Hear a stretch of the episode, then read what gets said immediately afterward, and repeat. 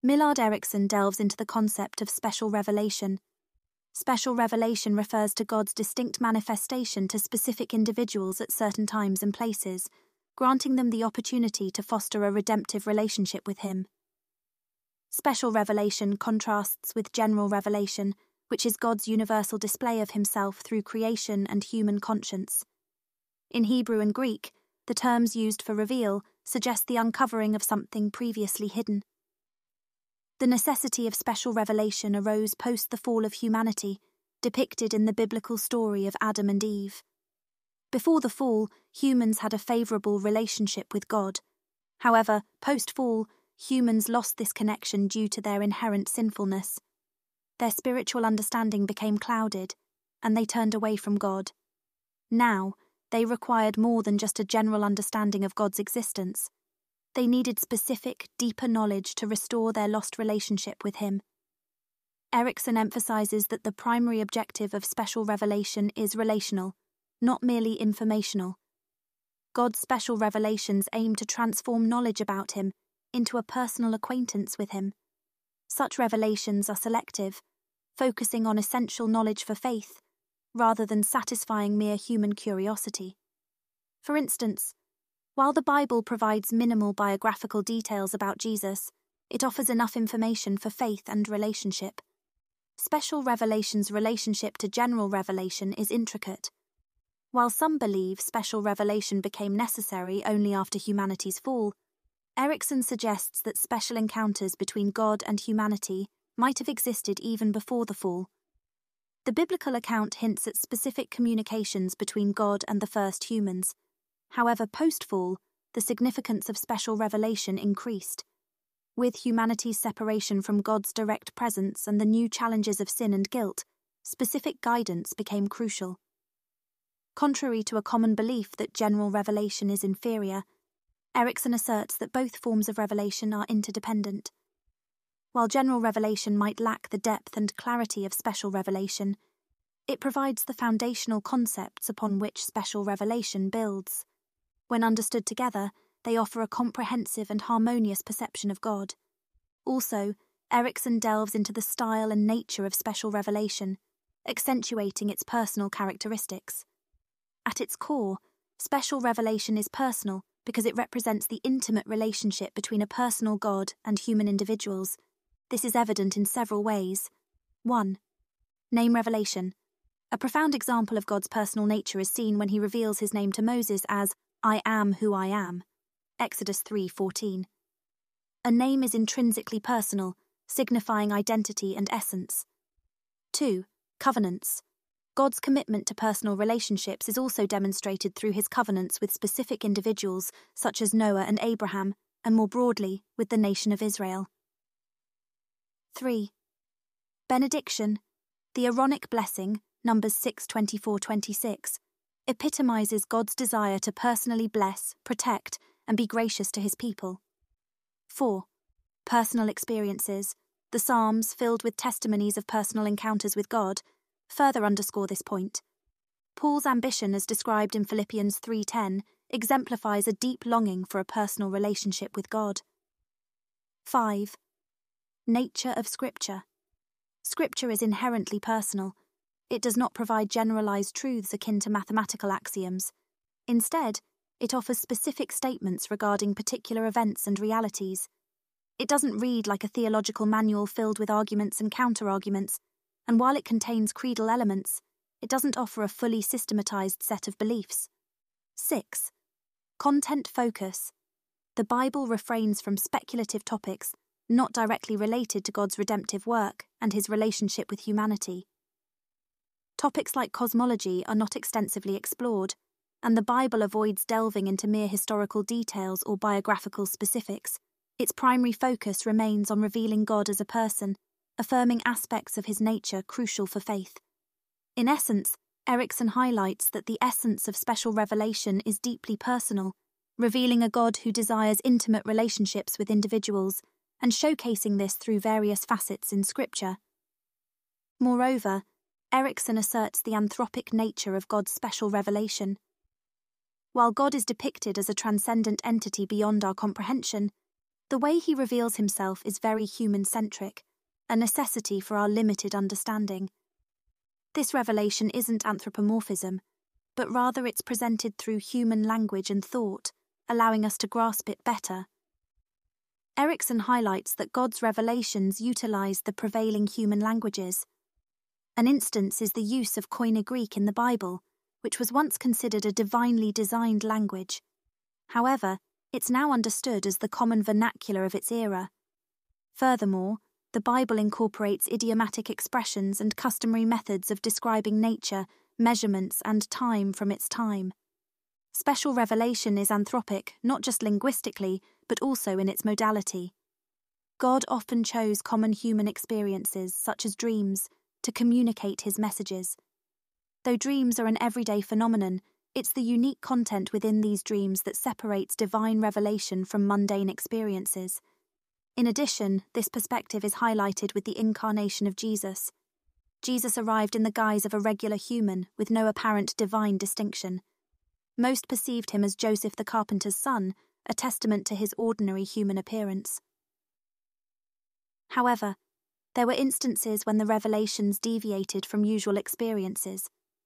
For instance, the voice of the Father speaking from the heavens and miraculous occurrences stood out as distinctly divine. Yet a significant portion of the revelations were rooted in natural happenings, underscoring the anthropic nature of God's communication with humanity. Further, in his work on the analogical nature of special revelation, Erickson explores the idea that God employs analogical language to reveal himself to humanity. This language is situated between univocal, one sense, and equivocal, different meanings language.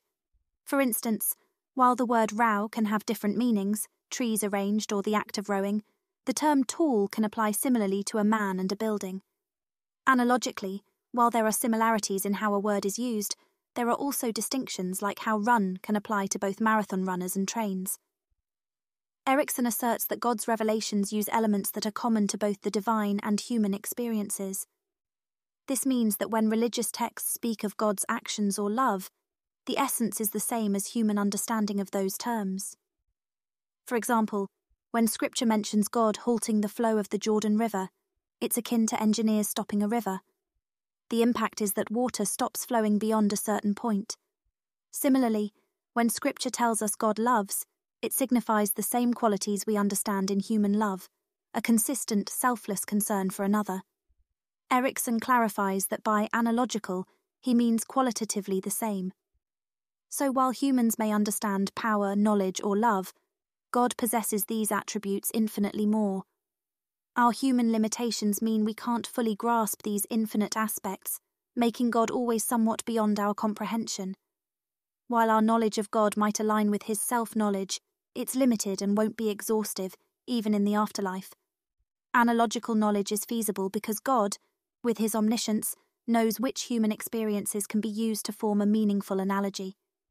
Humans, without divine revelation, cannot independently establish a significant analogy about God, since they lack complete knowledge of both sides.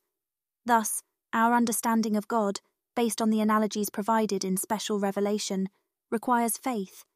It presupposes that these analogies reflect divine truths. In this context, Erickson posits that theologians working with special revelation face a challenge similar to empiricists, uncertain of the exactitude of their sensory perceptions.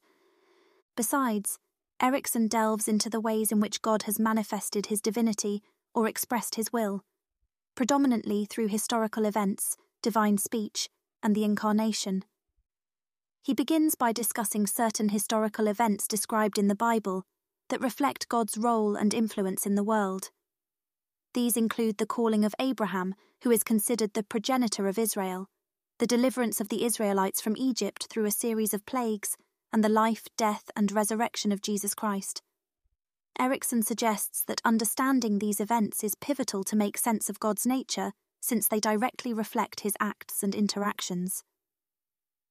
Erickson then tries to determine the nature of the relationship between revelation and historical occurrences by exploring three different views. The first, as put forth by G. Ernest Wright, interprets the Bible as a historical record that reveals God's deeds along with mankind's reactions to those acts. Wright underscores the importance of comprehending God through the lens of these historical narratives, rather than through isolated, abstract doctrines. The second perspective associates Revelation with neo-orthodoxy school of thought, which indicates on personal encounters between God and humans. It argues that revelation does not occur merely through the retelling of historical events, but through each individual's experience of divinity in those events. Essentially, this view highlights the subjective nature of revelation. The final viewpoint, attributed to Wolfhart Pannenberg, perceives history itself as revelation. His view asserts that the actions of God in history are bona fide revelations of his attributes, which could be understood and proven through reason. Interestingly, Pannenberg's philosophy interweaves the notion of general and special revelations, creating a unique interpretation. In sum, Erickson presents a multifaceted exploration of how history has been utilized as a medium for divine revelation. From perceiving history as a recounting of God's deeds to viewing history itself as a revelation, these perspectives offer a complex yet insightful understanding of divine revelation. Additionally, divine speech represents a major modality of revelation. Frequently in the Bible, particularly in the Old Testament, there are references to the word of the Lord coming to prophets. These prophets believed that their teachings were not their own, but directly from God. For instance, the Book of Revelation was John's attempt to convey God's message. The Bible underscores that God does not only reveal himself through actions, but also speaks to tell us about himself and his intentions. It may seem that God's speech is direct, but it always manifests in a human language, such as Hebrew, Aramaic, or Greek. This indicates that even God's speech is a mediated form of revelation. This divine speech can manifest in different ways, as an audible voice, a silent internal voice, or as a part of visions or dreams. Often, prophets might hear God's voice silently, without any external audible sound. Another form is concursive inspiration, where revelation and inspiration combine. When Scripture authors wrote, God instilled thoughts in them. At times, the writers might be unaware of this divine intervention, while at other times they might be more certain, as seen in some of Paul's writings. Also, the spoken word of God often served as an interpretation of certain events. Without divine interpretation, significant events like Jesus' death might be misinterpreted. Thus, it's contended that the interpretation of these events, as presented in the Scriptures, holds the same divine status as the events themselves. There are challenges in constraining all of revelation to just divine acts in history. For instance, wisdom literature doesn't necessarily fit into the acts in history model. Moreover, even historical accounts, like the burning bush, have elements that challenge the strict revelation in history view. There are biblical narratives that go beyond traditional historical events, like the creation story. James Barr and others suggest that direct communication from God to individuals is as vital to the tradition as revelation through historical events. The conclusion drawn is that direct communication from God is an equally genuine mode of revelation as his acts in history.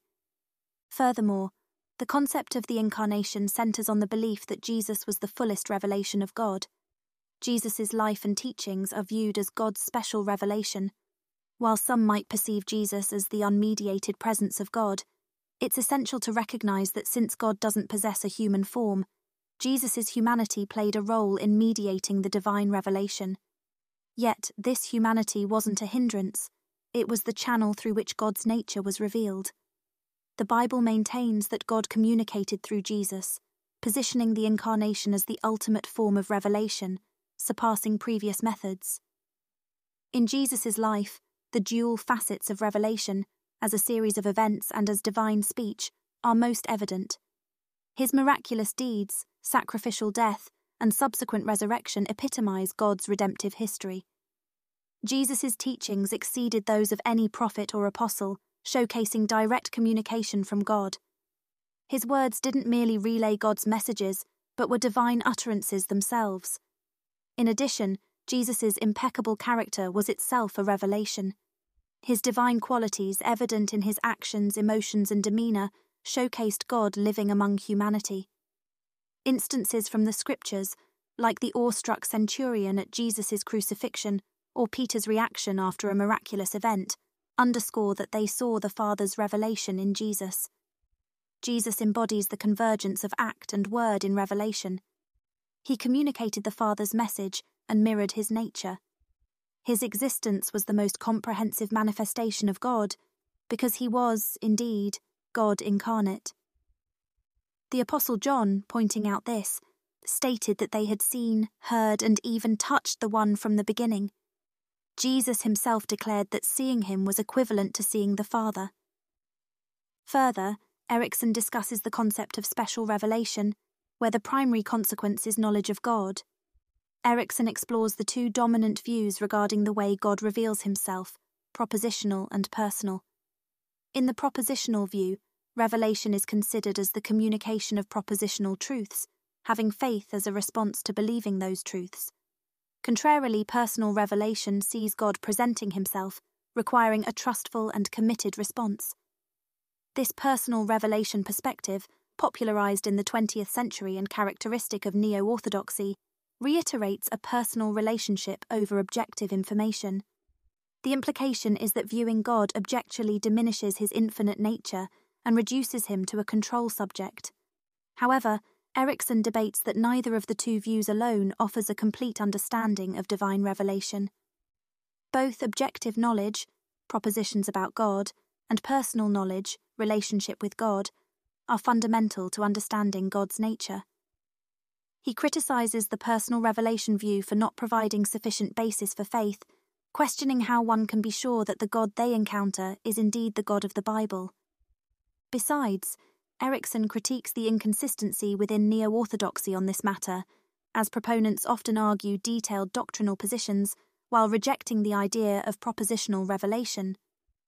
These theological discrepancies demonstrate a disconnect between the encounter, personal revelation, with God, and the derived doctrines from that same encounter. Erickson concludes that revelation is both personal and propositional. God primarily discloses himself, partly by sharing something about his nature. The two aspects relate closely and combine to form a complete understanding of special revelation. Consequently, Erickson suggests adding two more categories of relationships with God, I-you and I-he slash she, to fully apprehend the divine-human relationship in terms of revelation. This approach honors the dual nature of revelation without reducing God to an impersonal it. Additionally, Erickson revolves around the concept of Scripture as revelation. He contemplates whether the Bible, when viewed as a written record, can be regarded as revelation. Erickson examines two perspectives of revelation, one as the act or process of revealing, and the other as the content that is revealed. If revelation is only seen as the act, then the Bible would not qualify as revelation. However, if one includes the content of the reveal in the definition of revelation, then the Bible can be considered as such. Erickson uses the analogy of speech to further explain this point. Speech can refer to the act of speaking or to the content of what was spoken. Similarly, a recording of a speech is not the actual event of speaking, but it still preserves the content of the speech, and thus can be called the speech. Also, linguist Kenneth Pike's observations are incorporated. Pike contends that a strict denial of propositional revelation stems from a limited understanding of language's capabilities. Pike's example of a scientific lecture, initially incomprehensible to students but understood after years of study, suggests that the content's truth is constant, regardless of immediate comprehension. This implies that revelation, if propositional, can be preserved. Moreover, Erickson addresses the concept of progressive revelation. He warns against misconstruing this term as an evolutionary idea, where parts of the Old Testament might be viewed as outdated or wrong. Instead, he posits that later revelations complement earlier ones. This is exemplified by Jesus, who enhanced the teachings of the law, and by the author of Hebrews, who contrasts God's previous communication through prophets with his more recent communication through his Son. Erickson concludes by repeating that the nature of God's revelation is both progressive and complements prior revelations, without contradicting them. Furthermore, Erickson delves into the debate over the form of divine revelation, is it best understood as narrative or propositions? Recently, many have favoured the narrative approach, seeing it as a more authentic representation of the diverse genres of Scripture. This leaning towards narrative has its roots in postmodern epistemology. While it's undeniable that Scripture features numerous stories, like Jesus's parables, Erickson points out that Jesus also provided propositional explanations for these stories. In addition, this can be observed in parts of the Old Testament, where narratives are accompanied by explanations. Erickson terms this as the communicative function of narrative, distinguishing it from hermeneutical or heuristic functions. Interestingly, even books championing narrative theology tend to use propositional methods to convey their ideas, supplementing with narrative examples. Erickson suggests this indicates the critiques against propositional revelation might be misguided. Instead of viewing narrative and propositional forms as mutually exclusive, he posits that they can be complementary, with propositions holding primary importance. Last but not least, the epistemological challenges posed by Immanuel Kant, especially in his Critique of Pure Reason, have influenced theological discourse for over two centuries. Kant postulated that genuine knowledge integrates two components: content derived from sensory experience and the ordering provided by the mind's rational structure. This knowledge framework, however, excludes the possibility of cognitively comprehending supersensory entities like God. According to Kant, we perceive only phenomena, things as they appear to us, but cannot ascertain their alignment with noumena, things as they truly are. This epistemological divide is particularly profound in discussions on supersensory entities, leading to paradoxical conclusions about their existence. Efforts to navigate this epistemological chasm have been manifold. Hegel proposed a dialectic approach, wherein opposing concepts, thesis and antithesis, fuse into a new truth or synthesis. Contrarily, Kierkegaard believed such opposites couldn't be reconciled rationally. They demanded an existential, willful choice. Dialectical theologians, like Barth, underlined the irreconcilable tension between these dualities, asserting that only divine intervention could traverse the vast distinction between God and humans. Recent discussions, pivoting towards the divine perspective, employ innovative paradigms to address the knowledge conundrum. Kevin Vanhoozer employs speech act philosophy, portraying God as a speaker whose locutions, words, should be interpreted based on their intended outcomes, illocutions. John Morrison, drawing from Einstein's multi-level conceptualization, suggests that understanding God requires ascending through the layers of meaning God descended in Revelation. Central to these deliberations is the acknowledgement of the asymmetric nature of the human-divine dialogue. This asymmetry underscores God's supreme magnificence. God exists in a dimension distinct from ours. While humans cannot access God's realm, God can span the divide to ours. Building on this notion, contemporary physicists speculate about the potential interventions of beings operating in higher spatial dimensions, suggesting a God beyond all spatial dimensions could interact even more effortlessly with our world. In conclusion, special revelation refers to God's unique manifestations to specific individuals, enabling them to cultivate a redemptive relationship with Him. This contrasts with general revelation, God's universal display through nature and conscience. Erickson discusses the necessity of special revelation, which became significant after humanity's fall in the biblical story of Adam and Eve. Pre-fall, humans had direct relations with God, but post-fall, due to sin, they lost this connection and required deeper knowledge for reconnection. Erickson debates that special revelation aims to provide relational, not just informational knowledge of God, focusing on crucial faith elements rather than pure curiosity. Further, Erickson underscores the personal nature of special revelation. This is evident in name revelations like, I am who I am, covenants with individuals like Abraham, blessings like the Aaronic blessing, personal experiences reflected in the Psalms, and the nature of the Scripture, which isn't just a theological manual, but a relational document. Besides, Erickson underscores the anthropic or human-centric character of God's special revelation. While God is transcendent, His revelations are made understandable through human language and experiences, like dreams. The use of Koine Greek in the Bible, once deemed a divine language, is now understood as the vernacular of its time, emphasizing this anthropic nature. Additionally, Erickson explores the analogical nature of special revelation. God's revelations use common elements between divine and human experiences, implying that when Scripture discusses God's actions or love, its essence resonates with our understanding of those terms, albeit God possesses these qualities infinitely more. Lastly, Erickson highlights the ways God has revealed himself through historical events, divine speech, and the Incarnation. Historical events like the calling of Abraham and the life of Jesus Christ offer insights into God's nature.